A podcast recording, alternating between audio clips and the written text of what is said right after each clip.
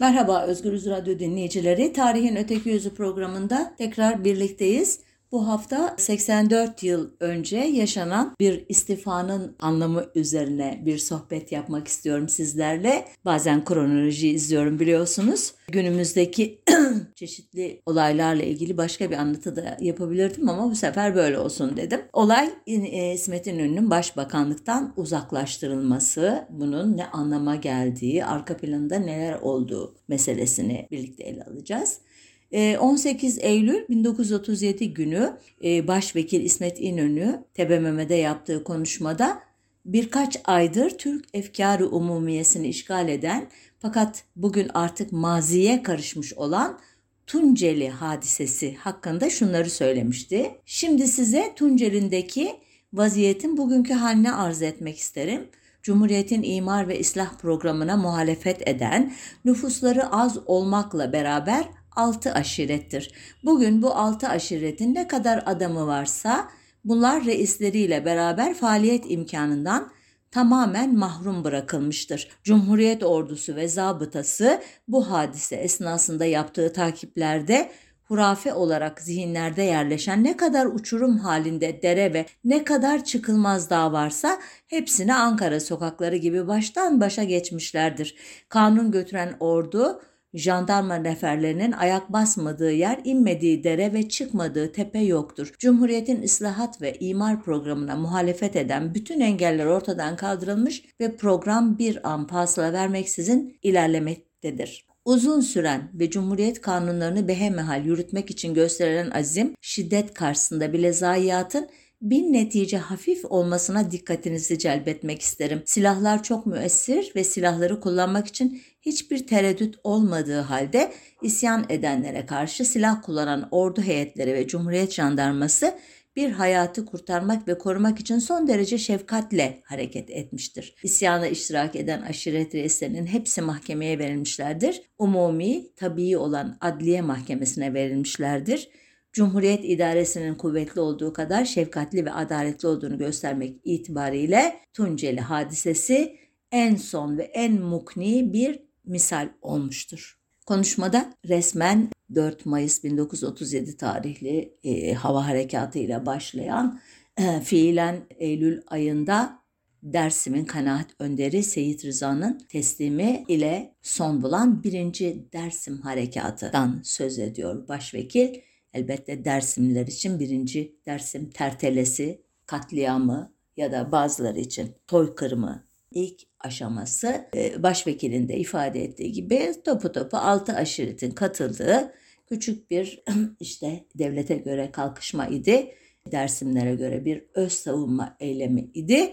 Sonunda harekat başarıyla sonuçlanmış ve çok az can kaybıyla Dersim meselesi ya da başvekilin deyimiyle Tunceli meselesi sona ermişti. Başbakanın açıkladığına göre devletin kaybı 51 yaralı, 30 şehit idi. İsyana iştirak edenlerden ise 265 ölü ve 20 yaralı vardı. Sayılar gerçekten de bir kişi ölse dahi çok büyüktür elbette o kişinin yakınları için ama bu tür harekatlar için, hele devletin isyan adını verdiği bir harekat için gerçekten küçük sayılar, öyle diyeyim size, buna dilim varmıyor ama böyle demek zorundayım. Çünkü 2. Dersim Harekatı'nda resmen açıklandığına göre 13.800'ü aşkın bir ölüm ve bir o kadar da sürgünle sonuçlanacak. Konumuz ama 1. harekat. Başvekil bu konuşmayı yaptıktan sonra diyor Tunceli'de dönüşümün başlatılmasına gelecek işimiz diyor. Bu İsmet İnönü'nün başbakan olarak son konuşması oluyor. 2 gün sonra Anadolu Ajansı şöyle bir haber geçiyor. Başvekil Malatya mebusu İsmet İnönü'ne talep ve ricası üzerine Reisi Cumhur Atatürk tarafından 1,5 ay mezuniyet verilmiş ve başvekalet vekaletine İktisat Vekili Celal Bayar tayin edilmiştir. Durum benzer ifadelerle Celal Bayar da tebliğ edilmiş. Bunu da okuyoruz gazetelerden. Ancak bu tebliğde farklı olarak İsmet İnönü'nün şiddetli sürmenaj neticesi olarak mutlak istirahat şeklinde mezuniyetine ihtiyaç hissedildiğinden bahis ile tedavisini bitirmek için 1,5 ay müddetle izin verildiği belirtiliyor. Şiddetli sürmenaj, yorgunluktan olan zihni duraklama, hafıza kaybı, değil mi? Böyle bir şey anlatan bir terim bu. Başlangıçta hem İnönü ailesi hem de halk İnönü'nün ayrılığının geçici olduğunu düşünüyor. Ama dönemin elitleri bunun pek de alışılageldik bir şey olmadığının farkındalar. Dedikoduların artması üzerine Cumhur Riyaseti Umumi Katipliğinden yapılan bir açıklama ile bazı gazetelerin memleketin esaslı işlerle alakadar rivayetlerini hiç kontrol etmeden, mesul ve selahiyetli mercilerden tahkik etmeden yayın yapmalarının milletin yüksek menfaatlerine uygun olmadığına dair bir tekzip metni yayınlanıyor. Bu terimleri tanıdık bulmuşsunuzdur herhalde. 84 yıl önceki azar cümleleri bugün de biliyorsunuz. Her daim devletlilerimiz tarafından bir haberi yalanlamak istedikleri zaman kullanılıyor ve ne hikmetse her yalanladıkları haber aslında doğru bir haber özü itibariyle. Ancak bu parmak sallama o sırada da basını etkilemiş olmalı ki daha makul yazılar çıkmaya başlıyor. Ancak tabii güneşi balçıkla sıvayamazsınız ya da görünen köy kılavuz istemez misali durum kısa sürede netleşiyor. İzin süresi dolmadan 25 Ekim'de başvekilin kat'i olarak istifa ettiği ve yerine Celal Bayar'ın getirildiği açıklanıyor.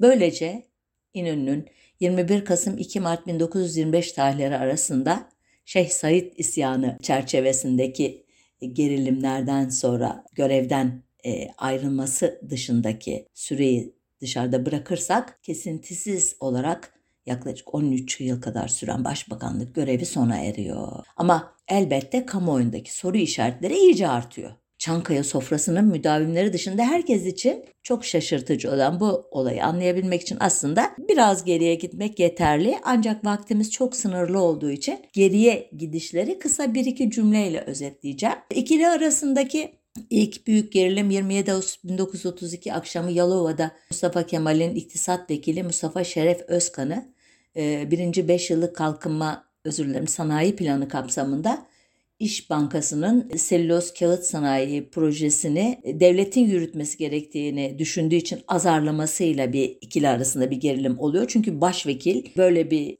azarlama gerekiyorsa, yani iktisat vekili yanlış bir iş yapıyorsa herhalde önce onu başvekille konuşmak, sonra başvekilin o kişiyi uyarması gerekir diye düşünmek normal. İnönü en azından böyle düşünüyor.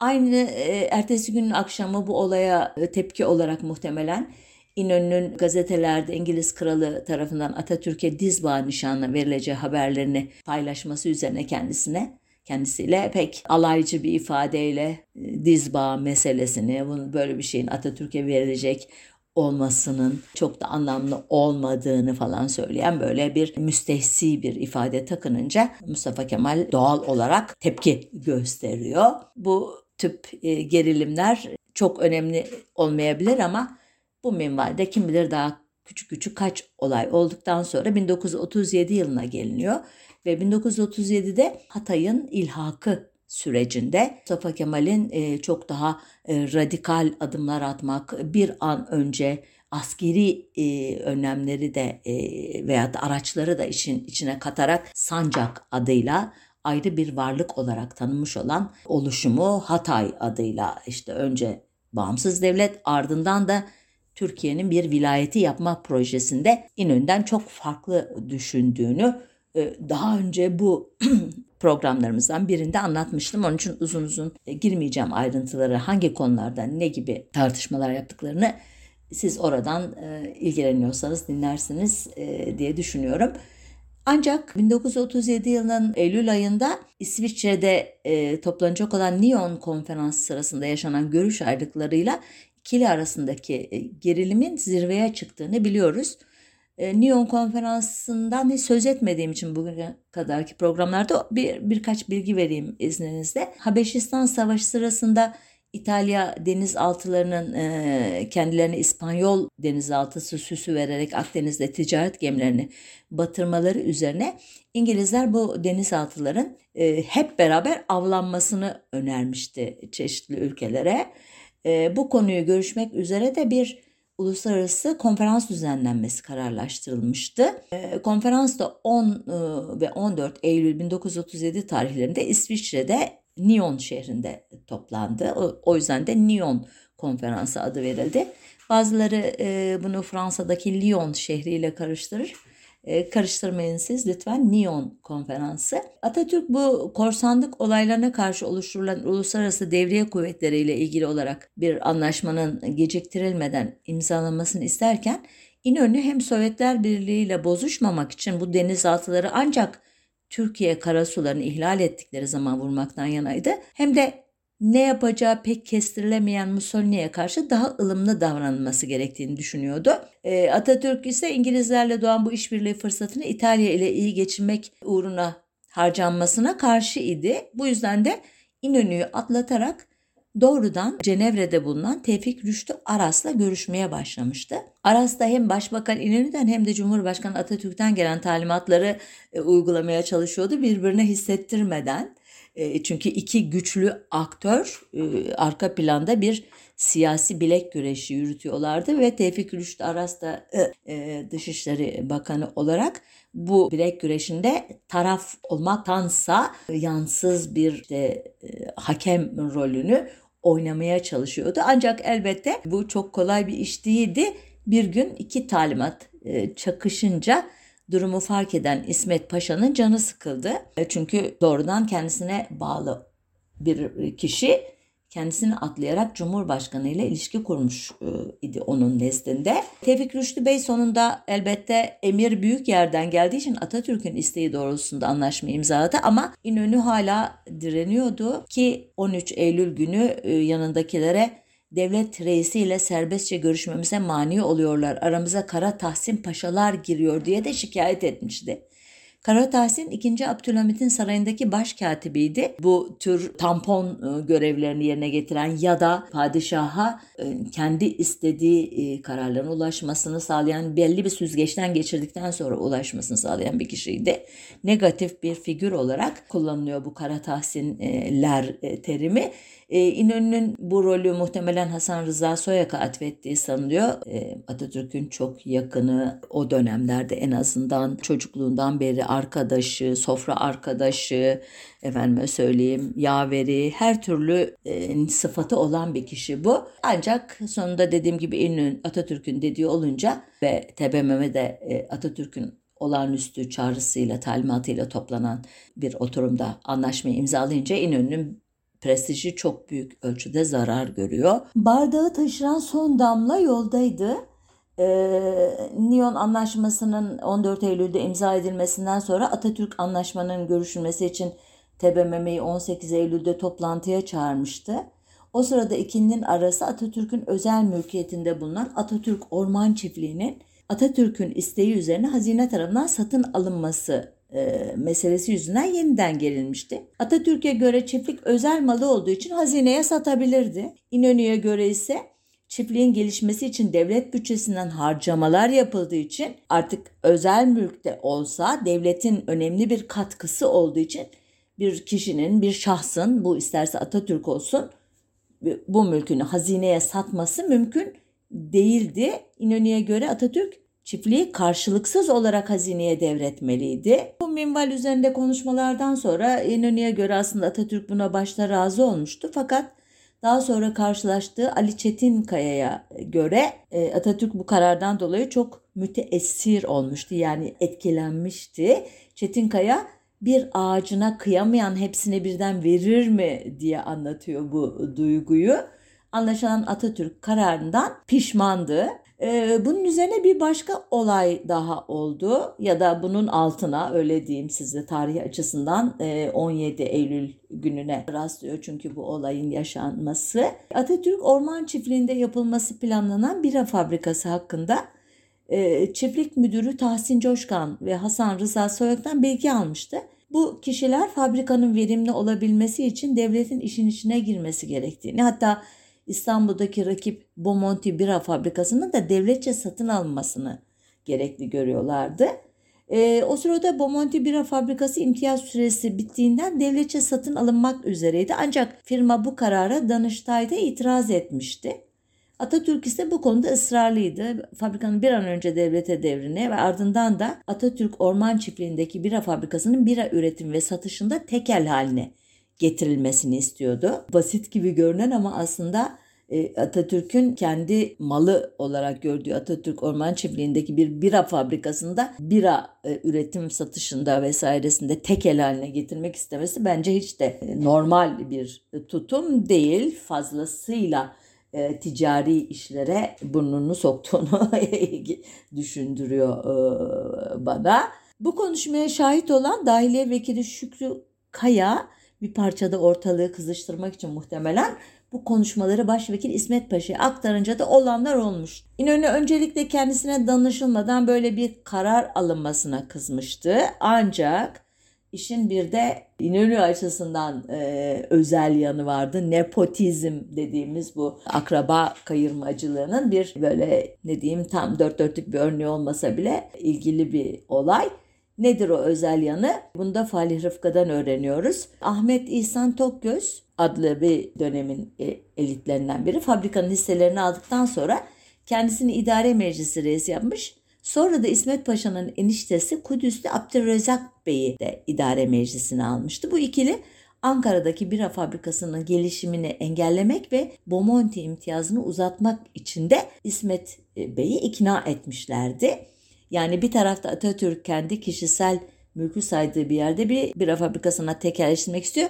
İstanbul'da da Bomonti gibi işte yabancı sermaye ile kurulduğu söylenen ama sonra tabii millileştirilmiş bir anlamda bir fabrika İsmet Bey'in akrabaları tarafından tekel konumuna kavuşturulmaya çalışılıyor. Devletin en üst tepesindeki iki kişinin kayırdığı iki ekip bir anlamda yarışıyorlar öyle diyelim kibarca. O günün akşamı Atatürk'ün bira fabrikası sorununu ele almış hem de ziraat vekili Şakir Kesebir'i sert şekilde eleştirmişti bu olaylarla ilgili. Bunun üzerine de İsmet Paşa gayet sinirli bir şekilde kendisinden aldığı bilgilerden yetinmeyerek çiftlik müdüründen fikir aldığı için Atatürk'e son derece öfkelenmiş ve Lord Kinross'a göre bu ülke daha ne kadar sarhoş masasından idare edilecek gibi çok böyle sınırları aşan bir tepki göstermişti. Atatürk de seni bu mevkiye getirenin de bir sarhoş olduğunu unutuyorsun galiba diye cevap vermişti. Hasan Rıza Soyak'a göre gece olaysız kapanmıştı ama ertesi gün Atatürk kendisine hadiseyi fakat araya kendi isminin de karışından hiç bahsetmeyerek Hasan Rıza Soyak'ın yani anlatımını söylüyorum. Kısaca anlattıktan sonra bilmiyordum. Meğer arkadaşımız bizim ikazlarımızdan muzdarip oluyormuş. Kendisini bu ıstıraptan kurtarmak lazımdır. Bunun tek yolu da mesai arkadaşlarımıza bir müddet için olsun nihayet vermektir demiş. Salih Bozok bunu duyduğunda çok üzüldüğünü, Atatürk'e İsmet Bey'in birkaç gün evvel çok sevdiği en küçük kardeşi Hayri Temelli'yi feci bir kazada kaybettiği için çok kederli ve yorgun olduğunu hatırlattığını söylüyor. Atatürk de göya kendisine evet haklısın çocuk. Zaten ben onu da düşündüğüm içindir ki bu kararı verdim.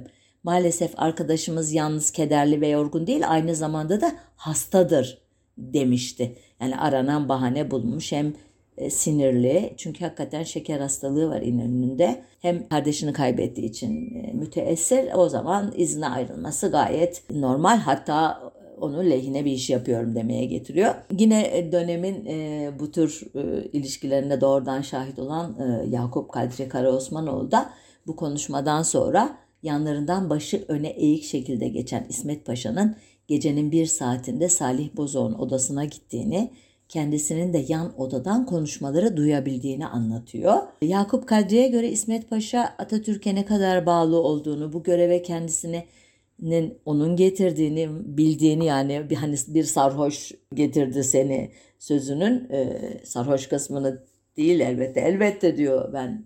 Kendisine şükran borçluyum. Elbette o yüzden getiren görevden de alır. Bu da çok doğaldır. Ancak bu iş bir kovulma şekline girerse kamuoyu nezdinde itibarım yerle bir olur. Ve lütfen bana şereflice bir çekilme fırsatı versin demiş Yakup Kadri'ye göre. İsmet Paşa'nın bulduğu formül yorgunluk mazeretiyle 2 haftalık bir doktor raporu almak ardından da istifa etmekmiş. Salih Bozok bu konuşmadan sonra Atatürk'ü uyandırıyor ve teklifi iletiyor anlattıklarına göre. Atatürk önce hadi de ya sofrada poz üstüne poz atıyordu. Neden amma düştü bakalım demiş kendisine. Bu hadi de ya Atatürk'ün kağıt oynarken veya tartışırken kullandığı bir meydan okuma deyimi. Yaktığı sigaradan bir nefes aldıktan sonra ise şöyle devam etmiş. Deja, bunları kendisi bana söylemiş kabul ettim. Ancak sofrada yalnız değildik. Yarın akşam bu sana söylediklerini sofrada herkesin içinde münasip bir şekilde tekrarlarsa olanları unuturum. İşine devam etsin, biz de işimize bakalım. Bu deja da peki tamam anlamına kullandığı bir terim Atatürk'ün. Yani diyor ki bana hakaret ederken başkaları da vardı. Özür dilerken de başkaları da olmalı ki bence de haklı.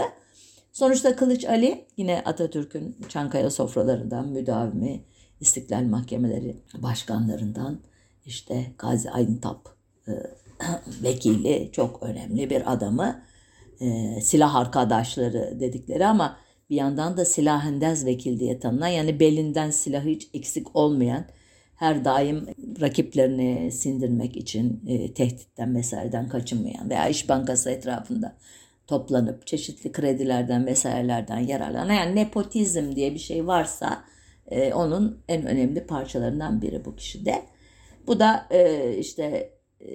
bu konuşmalara tanık olduktan sonra Mustafa Kemal'in yanından ayrılıp İsmet Paşa'nın kaldığı pavyona gidiyor ve konuşmayı aktarıyor ve iddiasına göre de İsmet Paşa sevinçle Kılıç Ali'nin eline sarılıyor. Sonuçta 18 Eylül 1937 günü İnönü mecliste Dersim müşkülesinin ya da Tunceli müşkülesinin bittiğini müjdelediğinde Atatürk oturuma katılmamış, uzun bir gezinti yapmış, öyle görünüyor kaynaklara göre.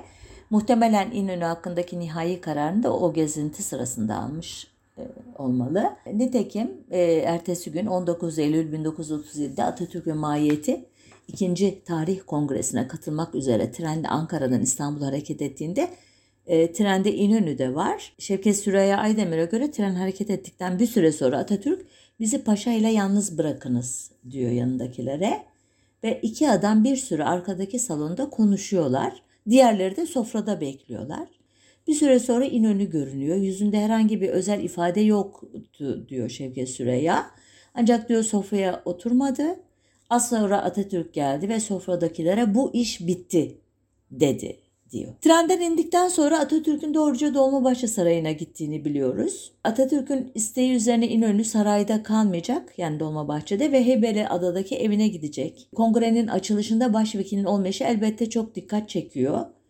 Nihayet 20 Eylül 1937 günü Anadolu Ajansı İsmet İnönü'ye bu sohbetin başında söylediğim gibi 1,5 ay izin verildiğini ve yerine Celal Bayar'ın vekil olarak tayin edildiğini kamuoyuna bildiriyor. Ancak İsmet İnönü diyor ki bu istifa izinden sonra da diyor Atatürk çevresindekilere bundan sonra İnönü'yü gördüğünüz her yerde hürmet edeceksiniz dediğini duydum. Bundan sonra artık tabii bir hayata girdiğimi anladım diye anlatıyor ilk duygularını. Bu tarihten sonra bu izne ayırmanın gerçek nedeni neydi tartışmaları sürüyor yakın tarihe kadar. Hatta bugün bile merak edenler vardır ki ben de bu programı o yüzden yapıyorum. Anlattığım hani Mustafa Şeref olayı, Bomonti Bira Fabrikası olayı, Nyon Konferansı, Hatay meselesi, elbette bunlar gerçekten çok önemli anlaşmazlık noktaları ama bu ikili ta milli mücadelenin başından itibaren kim bilir kaç kere bu tür tartışmalar yaşadılar. Bu işin artık 1937 yılında taşınamaz hale gelmesi, bu gerilimlerin aşılamaz hale gelmesi bardağı taşıran bir son damla mı ile ilgiliydi yoksa aslında doğal bir süreç miydi diye bakarsanız önce sebep hastalık ve hakikaten yorgunluk mu idi diye en azından iki taraf açısından da bunu sorguladığımızda bazıları bu ayrılığın Atatürk'ün son dönemlerde hastalığından dolayı aşırı sinirli olmasıyla ilgili olduğunu, İnönü'nün ise inatçı ve hırslı olduğunu söylüyor. Şevket Süreyya'ya göre bu değişiklikle Atatürk'ün uysal ve itaatli bir başvekili bulma arzusu rol oynamıştı. Yoksa tam bu ayrılış döneminde Atatürk'ün doktorlarının sağlığı ile ilgili raporlarını İnönü'nün de hazır bulunduğu bir ortamda okuttuğu biliniyor. Hatta özellikle yüksek sesle okuyun paşa da dinlesin demiş. Şevket Süreyya'ya göre bu da çok doğal. Çünkü onların kaderleri bir olan, biri ilk, diğeri ikinci adamlardır. Yani bir garabet yok ama yani Şevket Süreyya biraz lafı ağzında geveliyor ama özellikle Atatürk'ün hastalığına ve onun sinirliliğine ve İnönü'nün de bu dönem için uygun bir aday olmamaya başladığına vurgu yapıyor. Yani inatçıydı, dik başlıydı. Atatürk ise çok sinirli olduğu için bu dönemde daha uysal birine ihtiyaç duyuyordu diyor. Elbette en çok İnönü nasıl yorumladı diye merak edenler olabilir ki kendisi 1968'de gazeteci Abdi İpekçi'ye anlatmış bu dönemi. Şöyle diyor Abdi İpekçi'ye: Atatürk ile çalışmamızı iki ayrı devrede izah edebilirim. Başlangıçtan hastalığına kadar şöyle olmuştur. Akşamları bir araya gelir toplanırız. O coşar, biz coşarız. Meydan okuyucu bir takım konuşmalar olur. Hepimiz katılırız buna. Atatürk dahil. Şöyle yapalım, böyle yapalım diye bir takım kararlar alır ve gece geç vakit dağılırız. Ertesi sabah uyanınca düşünürüm. Dün akşam bir takım şeyler konuştuk, bir takım kararlar aldık. Hemen kalkar Atatürk'e giderim, onu yatakta iken uyandırırım. Oturup konuşuruz, söylerim. Dün akşam biz yine coştuk, şunu yapalım, bunu yapalım diye kararlar aldık ama olacak şeyler değil, nasıl yapacağız? Canım sen bildiğini yap der bana. Sonra bir devir oldu. Yine aynı şekilde akşamları toplanıp alınmış kararları ertesi sabah görüşmeye gittiğimde artık sen bildiğini yap demiyordu. İsrar ediyordu bu sefer. Asabileşiyordu. Esaslı bir değişiklik olmuştu Atatürk'te. Doktorlara sordum, hastalığın bir dönemidir dediler. Atatürk ile bir gün oturmuş vaziyeti mütalaa ediyorduk. Birden bana şunları söyledi. Rejim aleyhtarlarının tek bir ümitleri kalmıştır. Aramızda çıkacak bir ihtilaf. Seninle benim aramda çıkacak ihtilaf. İçeride dışarıda ümit buna bağlanmıştır. Hatırında olsun bu. İşte ondan sonra herkes her şeyi her vesile ile söyledi. Bunlar tesir etmezdi Atatürk'e aslında. Hasta olduktan sonra tesir etmeye başladı. Hastalığı ilerledikten sonra da müteessir olmaya başladı. İnönü böyle demiş ama Celal Bayar yine Abdi İpekçi'ye iddia ediyorum ki Atatürk hastalığı esnasında ne ise sıhhatli zamanında da oydu. Sıhhatli zamanındaki görüşleri, muhakemeleri ve kendi iradesine sahip olmak hususları hastalığı zamanında tamamıyla berkemaldi. Evet olabilir yani o tam tersini söylüyor. Atatürk hiç değişmemişti diyor. Peki değişen kimdi?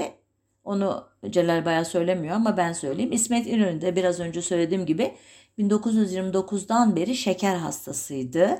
Muhtemelen hastalık onu da sinirli yapmıştı. Evine bağlı, düzenli yaşamayı seven, yiyeceğine, vücut sağlığına dikkat eden, içki içmeyen biri olarak Atatürk'ün sofrasında gece geç saatlere kadar oturmak onun için giderek katlanılmaz olmuştu.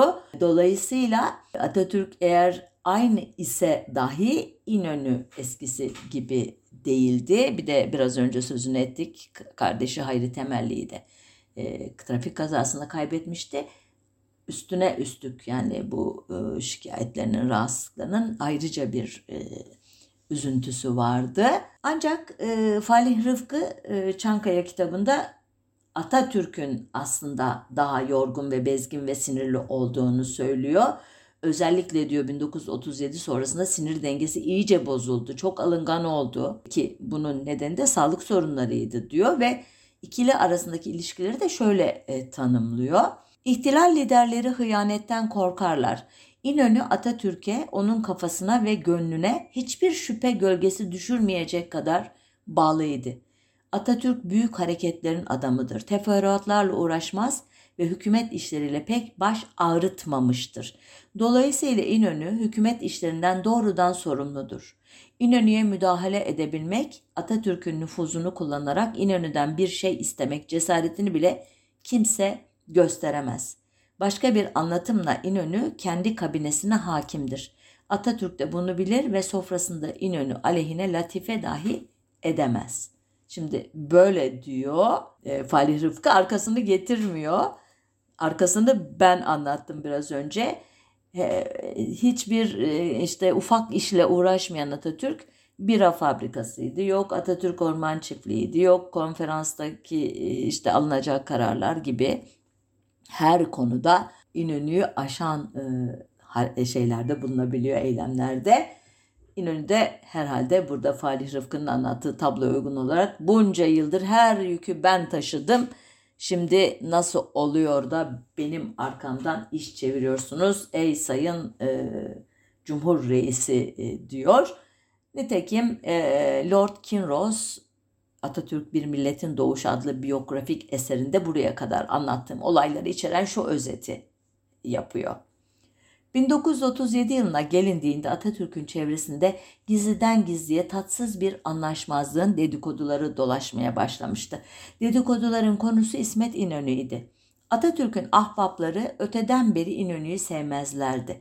İsmet İnönü'nün Dolmabahçe ve Çankaya'daki para ve mevki peşinde koşan bu sefahat düşkünü ve çoğu ahlaksız adamlarla çok az ilişkisi vardı. Bu adamlar sadece iki şey peşinde koşarlardı: para ve mevki. İnönü de onların iki şeyi elde etmelerine engel oluyordu. Böyle bir şeyi zaten Atatürk de istemezdi. O da çevresindekileri tanır ve hiç kimseye yüklendiği sorumluluğu başaramayacaksa önemli bir yere atamazdı. Ağızlarını kapatmak için kendilerini inşaat işlerinde serbest bırakır, endüstri teşebbüslerinde biraz çalıp çırpmalarına göz yumar ve ortada bir skandal tehlikesi belirmedikçe varlıklarını hangi yoldan kazandıklarını pek inceden inceye araştırmazdı. Ama İsmet Paşa'nın çok kere bu yolu bile tıkadığı olurdu. Böylece Atatürk'ün çevresinde sürekli bir kişisel entrika havası sürüp giderdi. Bunun başlıca konusu da İnönü'ye oyun oynamaktı. Atatürk bir çeşit yönetmek için bölmek siyasetini uygular, rakipleri kah birbirine karşı kışkırtır, kah kendi önünde barışmaya zorlardı. Düşman olanları masasına çağırıp birbirleri için söylediklerini tekrarlattırmaktan hoşlanırdı. İsmet Paşa'nın dostlarına ve düşmanlarına karşı da bu şekilde davranıyordu. Bazı defalar yanındakilerden birini İsmet Paşa'nın önünde hükümeti eleştirmeye kışkırttığı olurdu. Bir kere de İnönü'nün arkasından yumruğunu masaya vurarak "Ben istersen bir adamı elime alır yükseklere çıkarırım ama o bunu anlamaz da kendi değeriyle yükseldiğini sanırsa o zaman da paçavra gibi silkeler atarım" demişti. Kinross aslında çok güzel bir özet yapmış.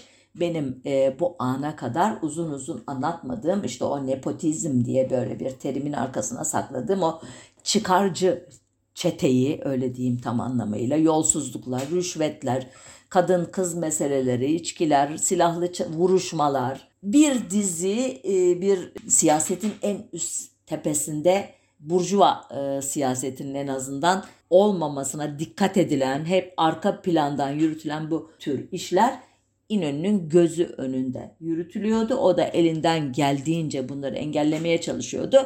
Ancak Atatürk bu tip adamlara dayanarak rejimi kontrol ediyordu ya da zevk de alıyordu elbette bu tür sofra entrikalarından, alaycılık, hiciv, şakalar, ağır şakalar, efendime söyleyeyim, hakaretler. Bunlar Çankaya sofrasının normalleri içerisindeydi. Anlaşılan Kinross'un çizdiği tabloya göre İnönü belli bir noktadan itibaren tahammül edemezken Atatürk'ün çevresi de artık İnönü'yü taşıyamaz hale gelmişler. Nitekim Kinross şöyle devam ediyor hikayeye. Atatürk şimdi çoğu zaman bu çeşit ruh hali içinde bulunuyordu. Sağlığı bozuldukça İnönü ile arasındaki önemli yaratılış ayrılığından doğan çekişmeler de artmaktaydı. İkisi de birbirlerini karşılıklı olarak iğneliyor ve ikisi de bundan alınıyordu. İsmet Paşa Atatürk'ün kaprislerine, vekillerini tenkit etmesine, kabineyi hesaba katmadan emirler vermesini içerliyordu. Gittikçe Atatürk'ün birbirini tutmaz hallerini ve taşkınlıklarına çekemez olmuş, sabrı tükendiği zamanlarda bu derdini birkaç kişiye açıklamıştı. Onlar da bunu Atatürk'e yetiştiriyorlardı. Atatürk yıllarca İnönü'nün ince eleyip sık dokumasına, bilgiçlik taslamasına, karar vermedeki yavaşlığına göz yummuştu. Ama İsmet Paşa'nın bu eksiklikleri bir de kendisine karşı büyüyen güveniyle birleşince artık Atatürk'ün sinirlerine dokunmaya başlamıştı. Kinross'a göre Atatürk Bayar'a görev verdikten sonra da eski başbakanını aramıştı. Hatta kendisini yorgun gören bir dostuna "Bizim yeni başbakan yüzünden geceleri rahat uyuyamıyorum ki" diye yakınmıştı. Yani aramıştı, sözünü biraz, vurgusunu yanlış yaptım. Yani gözü, kafası, zihni onu arıyordu. Çünkü çok güvendiği bir insanla çalışmanın konforundan olmuştu. Celal Bayar'ı her ne kadar eskiden beri tanısa da onun devleti yönetirken ne tip hamleler yapacağını, ne tip engeller çıkaracağını kendisine tabii öngöremiyordu. Ayrıca pek çok tanığın söylediği gibi İnönü ile özel dostluğunu da bozmamıştı. Hatta İsmet Paşa arada sırada Çankaya'ya gelir, birlikte yemek yerlerdi. Bu ayrı bir program konusu, ikilinin istifadan sonraki ilişkileri. Onun için burada fazla derinleşmiyorum. Bu yorgunluk, sinirlilik, bıkkınlık, işte nepotizm gerilimleri vesaire dışında bir başka tezde İkilinin arasına ekonomi politikasındaki görüş ayrılıklarının bozduğu, özellikle Cemil Koçak örneğin bu konuda tezler geliştirmiştir. Ona göre İnönü'nün yerini Bayar'ın alması ayrılığın ekonomik politikadaki tercih sorunu ile ilgili olduğunu gösterir. Atatürk ile İnönü arasında ekonomik konularda gittikçe genişleyen bir görüş ayrılığı olduğunu ileri sürer Koçak. Ona göre Atatürk Cumhuriyet'in ilk yıllarında büyük siyasal sorunların çözülmesi için İsmet İnönü'yü tercih ettiği gibi bu kez de ülkenin ekonomik sorunlarının hızla çözülmesi için Celal Bayar'ı tercih etmiştir. Böylece İnönü'nün devlet müdahalesini genişletme eğilimine karşı bir tutum almıştır Koçak'a göre. Ancak bana çok inandırıcı gelmiyor bu İnönü'nün devletçi olduğu için görevden uzaklaştırıldığı iddiası. Çünkü İnönü'nün devletçiliği kapitalizme karşı, ne Bayar'ın liberalizmi de devletçiliği dışlıyor. Yani birisi devletçi ama hatta 1930'da Sivas Demiryolu'nun açılış töreninde yaptığı uzun bir konuşmada der ki, yani beni eleştiriyorsunuz, yabancı sermayeye izin vermedim falan diye. Ya geldiler de biz mi almadık? Yok böyle bir talep. Benim devletçiliğim mecburiyettendir. Başka yolumuz yoktur. Kimse yapmaz bu demir yolunu bu kadar büyük paralar yatırarak. Özel sektör bundan ne çıkarı olacak ki? Bizim devlet olarak çıkarımız olduğu için mecburen yapıyoruz minvalinde bir savunma yapar. Gerçekten de pek çok konuda devletçiliğin bir mecburiyet, bir zorunlu yol olduğunu vurgulayan konuşmalarını biliyorum. Kaldı ki de hakikaten de öyle. Çünkü özel sermaye akışı vesairesi yok o tarihlerde Cumhuriyet Türkiye'sine.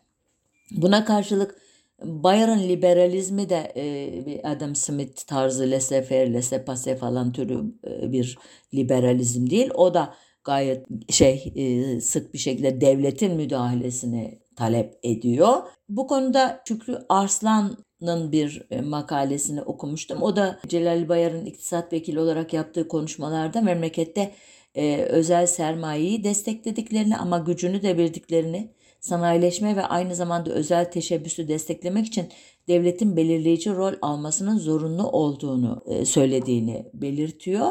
Celal Bayar aksi takdirde sermayenin hesapsız bir rekabet içine gireceğini, bir kısmının kendi çıkarları açısından yabancı sermayeye paramanlık yapacağını Atatürk'ten de alıntılar yaparak anlatıyor. Son olarak şunu da söyleyelim. 5 Şubat 1937'deki içinde devletçilik oku da bulunan 6 ok anayasaya eklendiğinde İnönü'de, Bayar'da, Atatürk'te aktif siyaset içindeydiler. Yani devletçilik konusunda bir tartışma olsaydı bu üçlü arasında herhalde bunu bir anayasa maddesi yapmazlardı diye düşünüyorum. Gelelim yıllardır özellikle Kürt meselesiyle ilgilenenlerin, Dersimlilerin üzerinde durduğu son nedene, olası nedene.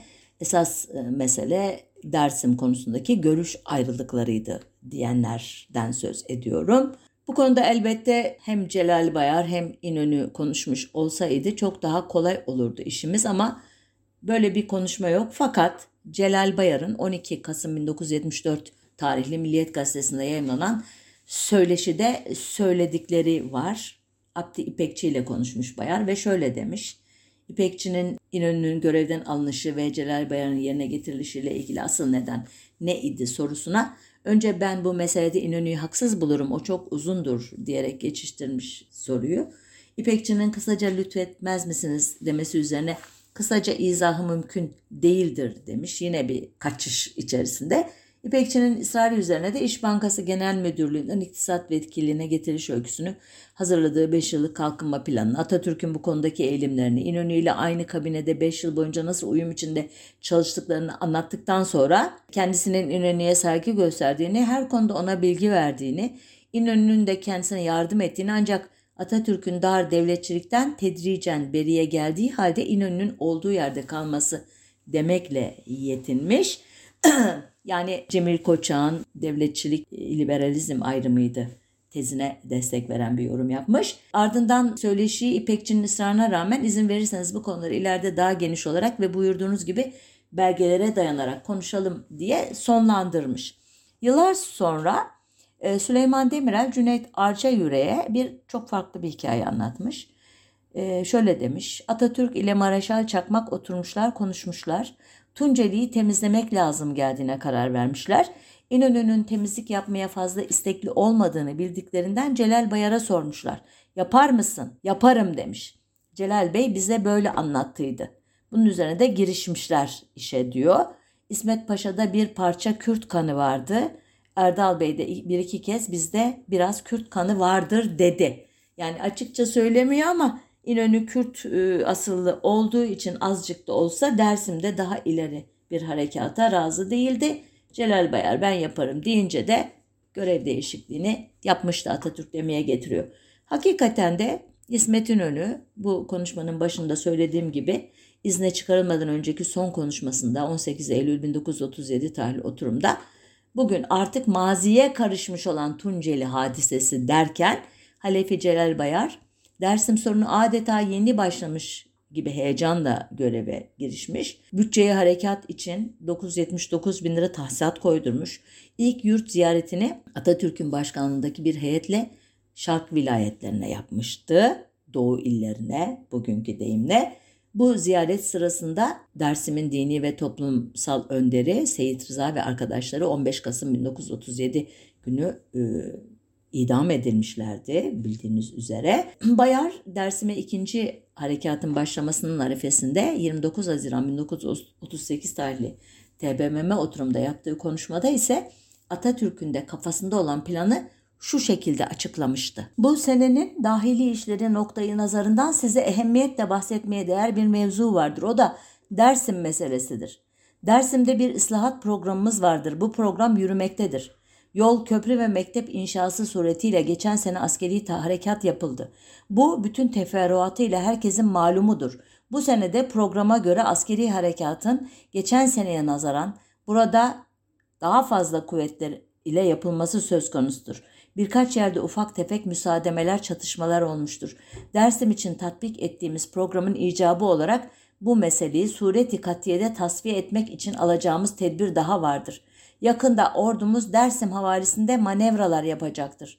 Bu münasebetle ordumuz Dersim için vazife alacak ve umumi bir tarama hareketiyle Tehdit kuvvetlerine destek olacaktır. Bu meseleyi kökünden söküp atacaktır.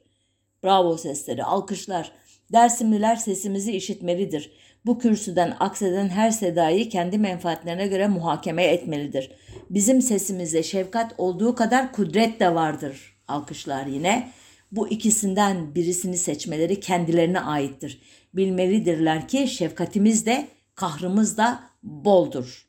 Dersimler gerçekten bu 2. harekatta devletin şefkatini değil kahrını görecekler.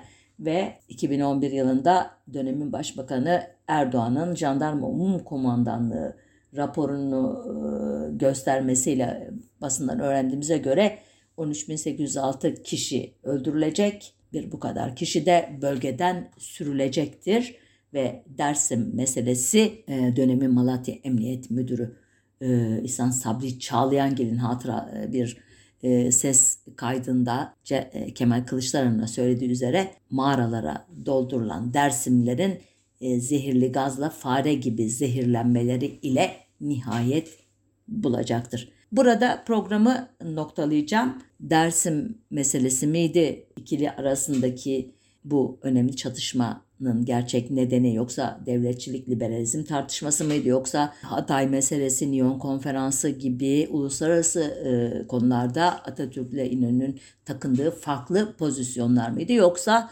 yılların birikiminin üstüne Atatürk'ün ve İnönü'nün hastalıkları, sağlık meseleleri yüzünden gerilen sinirlerinin yarattığı yıpranma bardağı taşıran son damla mı olmuştu? Bunun kararını size bırakıyorum. Ben hepsinin bir bileşimi olduğunu, kombinasyonu olduğunu düşünüyorum. Bilmem katılır mısınız bana? Şimdilik hoşça kalın. Haftaya bir başka konuda buluşmak üzere. Sağlıcakla kalın.